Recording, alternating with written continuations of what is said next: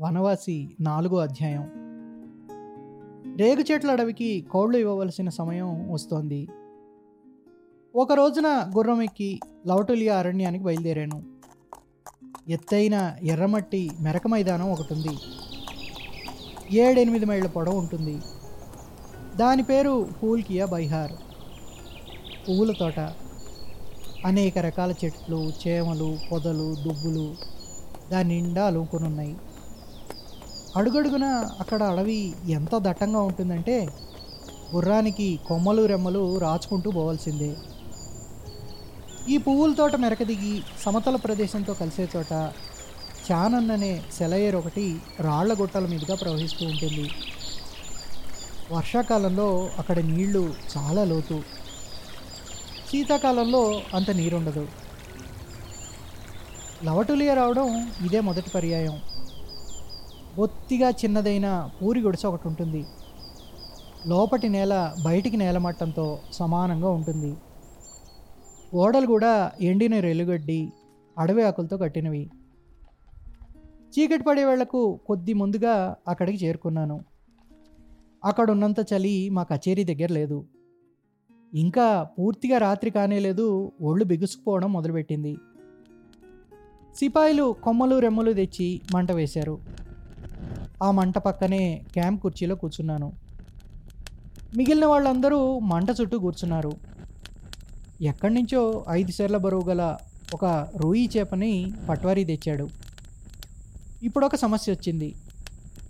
వంట ఎవరు చేస్తారు? నా వెంట వంటవాడిని తీసుకురాలేదు. నాకు వంట చేయడం చేత కాదు. నా దర్శనం చేసుకోవాలని ఏడనుమండుగురు లవటోలియాలో వేచున్నారు. వారిలో కంటు మిశ్రా అనే మైథిలి బ్రాహ్మణునికి వంట పనిని పట్వారీ అప్పగించాడు. పట్వారిని అడిగాను ఈ జనం అందరూ ఇజారా వేలంపాడాలనే వచ్చారా? పట్వారీ చెప్పాడు కాదు బాబు ఇండాస్తో వచ్చారు వాళ్ళు. తమరు వస్తారని తెలిసి రెండు రోజుల నుంచి కచేరీకి వచ్చి కనిపెట్టుకొని కూర్చున్నారు. ఈ దేశం మనుషులకి ఇది అలవాటేనండి. ఇంకా రేపు చాలామంది వస్తారనుకుంటాను ఇటువంటి మాట ఎన్నడూ వినలేదు. ఇదేమిటి? నేను వీళ్ళని పిలవలేదే? అన్నాను. బాబు వీళ్ళు బొత్తిగా పేదవాళ్ళు. వరి అన్నం అనే పదార్థం వీళ్ళకి తినడానికి దొరకదు. ఏడాదికి పన్నెండు మాసాలు జొన్న పిండి మినుముల పిండి తింటారు. వరన్నం దొరికిందంటే ఆ పూట పెద్ద పండుగ అన్నమాట. మీరు వస్తున్నారు కదా ఇక్కడ తినడానికి అన్నం దొరుకుతుందని కొండంత ఆశ పెట్టుకొని అందరూ వచ్చారు. చూడండి ఇంకా ఎంతమంది వస్తారో? వీళ్ళతో పోల్చినట్లయితే బెంగాలీ వాళ్ళు కూడా నయమేననిపించింది. ఎందుకో కానీ అన్నం గురించి ఆశపడే ఈ అమాయకులంటే నాకెంతో అభిమానం కలిగింది. మంట చుట్టూ చేరి వాళ్ళలో వాళ్ళు మాట్లాడుకోవడం ఆరంభించారు. నేను వింటున్నాను. మొదట ఆ మంట దగ్గర కూర్చోడానికి వాళ్ళు ఒప్పుకోలేదు. నా పట్ల మర్యాద సూచకంగా దూరంగా ఒదిగి ఉండాలనే ఉద్దేశంతో. వాళ్ళను నేనే దగ్గరికి పిలిచాను.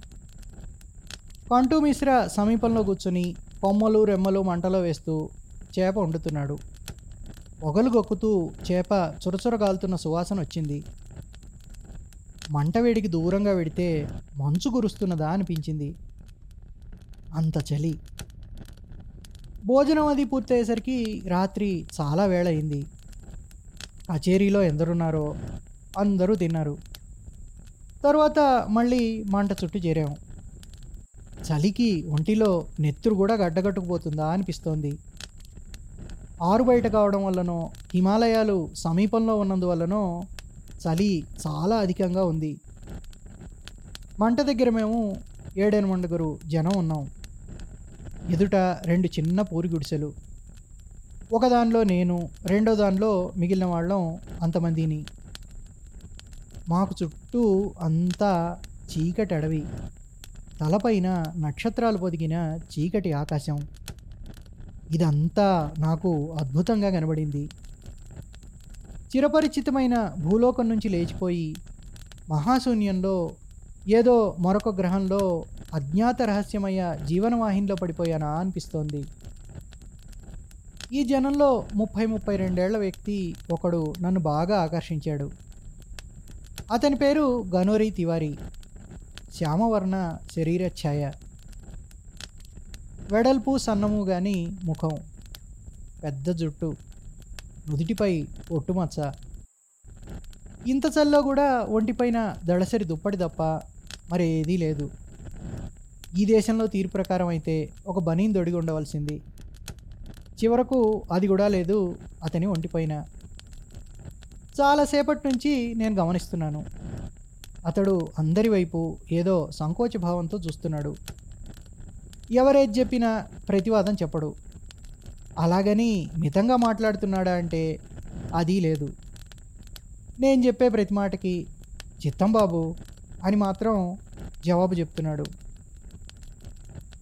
ఈ దేశంలో మనుషులు మర్యాదస్తులతో కానీ ఉన్నత స్థితిలో ఉన్నవారితో కానీ మాట్లాడేటప్పుడు మెల్లగా తలాడించి చిత్తం అని నమ్రభావంతో జవాబిస్తుంటారు. ఎక్కడుంటున్నావు తివారీజీ? అని అడిగాను. అతడినే సూటిగా ఇలా ప్రశ్నించి గౌరవిస్తానని అతడు బొత్తిగా అనుకోలేదు. తత్తరపాటుతో భీమ్దాస్ టోలాలోనండి అని జవాబిచ్చాడు. తర్వాత అతడు తన జీవిత గాథ వివరించి చెప్పాడు. వరుస క్రమంలో కాదు. నేను అడిగిన ప్రశ్నలకి జవాబులు ఇస్తూ ముక్క మీద ముక్కగా చెప్పాడు. గనోరీతి తివారికి పన్నెండేళ్ళ వయసులోనే తండ్రి చనిపోయాడు. ముసలి మేనత్ ఒక ఆమె పెంచి పెద్ద చేసింది. తండ్రి చనిపోయిన ఐదేళ్ళలో ఆ ముసలి మేనత్త కూడా మరణించడంతో గనోరి ప్రపంచంలో భాగ్యాన్వేషణకు బయలుదేరాడు. కానీ అతని ప్రపంచం అంతా తూర్పున పూర్ణియా నగరం పడమట భాగల్పూర్ జిల్లా సరిహద్దు దక్షిణాన ఈ పూలతోట ఉత్తరాన కుసీ నది. ఈ హద్దుల్లోనే పరిమితమైపోయింది. ఈ హద్దుల్లోపలే అతడు ఊరూరు తిరిగి గృహస్థుల ఇళ్ళల్లో పూజలు చేయించడం పల్లెబడిలో ఉపాధ్యాయుడిగా పనిచేయటం మినుముల పిండి బొబ్బర్ల పిండి సంపాదించుకొని రొట్టె కాల్చుకొని తినడం. ఈ విధంగా కాలక్షేపం చేస్తున్నాడు. ఇప్పుడు రెండు మాసాలుగా నౌకరీ లేదు. కొండకిందపల్లిలో పాఠశాల ఎత్తివేశారు. పూల తోటలోని నాలుగు వేల ఎకరాల అడవిలోనూ ఒక్క గ్రామం కూడా లేదు. ఇక్కడ పశువుల కాపర్లు పశువులు మేపుకోవడానికి గుంపులుగా వస్తారు. వాళ్ళ పశువుల కొట్టాల చుట్టూ తిరుగుతూ తివారీ భిక్ష చేసుకుంటున్నాడు. ఇవాళ నేను వస్తున్న కబురు విని చాలామందితో కలిసి వచ్చాడు ఎందుకు వచ్చాడు అనేది ఇంకా చిత్రమైన విషయం. ఇక్కడికి ఇంతమంది వచ్చారు ఎందుకు తివారీజీ? అడిగాను. అందరూ అన్నారండి పూలతోట కచేరీకి మేనేజర్ గారు వచ్చారని ఇక్కడికి వస్తే తినడానికి అన్నం దొరుకుతుందని. అందుకని వచ్చారండి. వాళ్ళతో పాటు నేను కూడా వచ్చానండి. వరెన్నం ఇక్కడ జనానికి దొరకదా? ఎక్కడ దొరుకుతుంది బాబు? నవగాచియాలో మార్వాడీలు రోజు అన్నం తింటారు.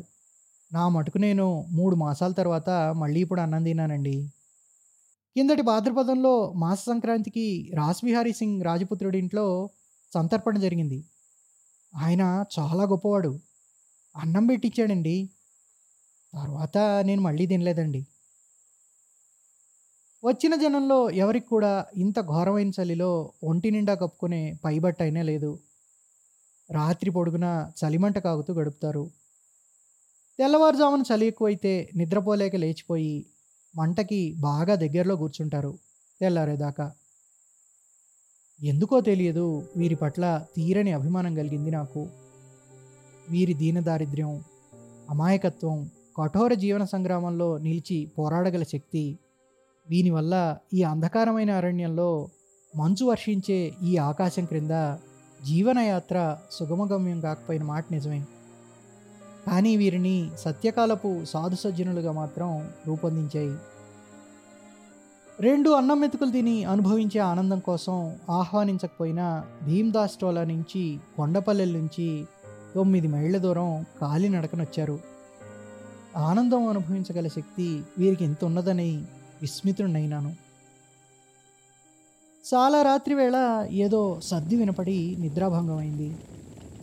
చలిలో తలపై ముసుగు తొలగించి చూడడం కూడా కష్టంగా ఉంది. ఇంత చలి ఉంటుందని తెలియకపోవడం వల్ల వెంట రజాయిలు పరుపులు తీసుకొని రాలేదు. కలకత్తాలో పైన కప్పుకుంటూ ఉండే కంబళి మాత్రమే తెచ్చాను. తెల్లవారుజామున చలి ఎక్కువ. ఒత్తిగిలి పడుకున్న ప్రక్కన ఒంటి వేడికి కొంత వెచ్చగా ఉండేది. మరొక పక్కకు ఒత్తిగిల్లాలంటే అటువైపున పడక చల్లగా తగిలి నరాలు జివ్వున లాగివేసేవి ఉష్యమాసంలో చెరువుచ నీళ్ళలో మునిగినట్టుండేది. సమీపంలోనే అడవిలో ఏవో పరుగులు పెడుతున్నట్లు పదధ్వనులు వినొచ్చాయి. ఎండుటాకులు చితుకులు తొక్కుకుంటూ ఏవో పరిగెత్తుతున్నట్లుంది. అదేమిటో తెలియక సిపాయి విష్ణురామ్ పాండేని స్కూల్ మాస్టర్ గనోరీతి వారిని పిలిచాను. వాళ్ళు నిద్రకళ్ళతో లేచి కూర్చున్నారు. రాత్రి కచేరీలో వేసిన మంట ఆరిపోవచ్చింది. దాని మసక వెలుగులో వాళ్ళ ముఖాల్లో అలసట తత్తరపాటు నిద్రాభారం స్పష్టంగా కనబడుతున్నాయి.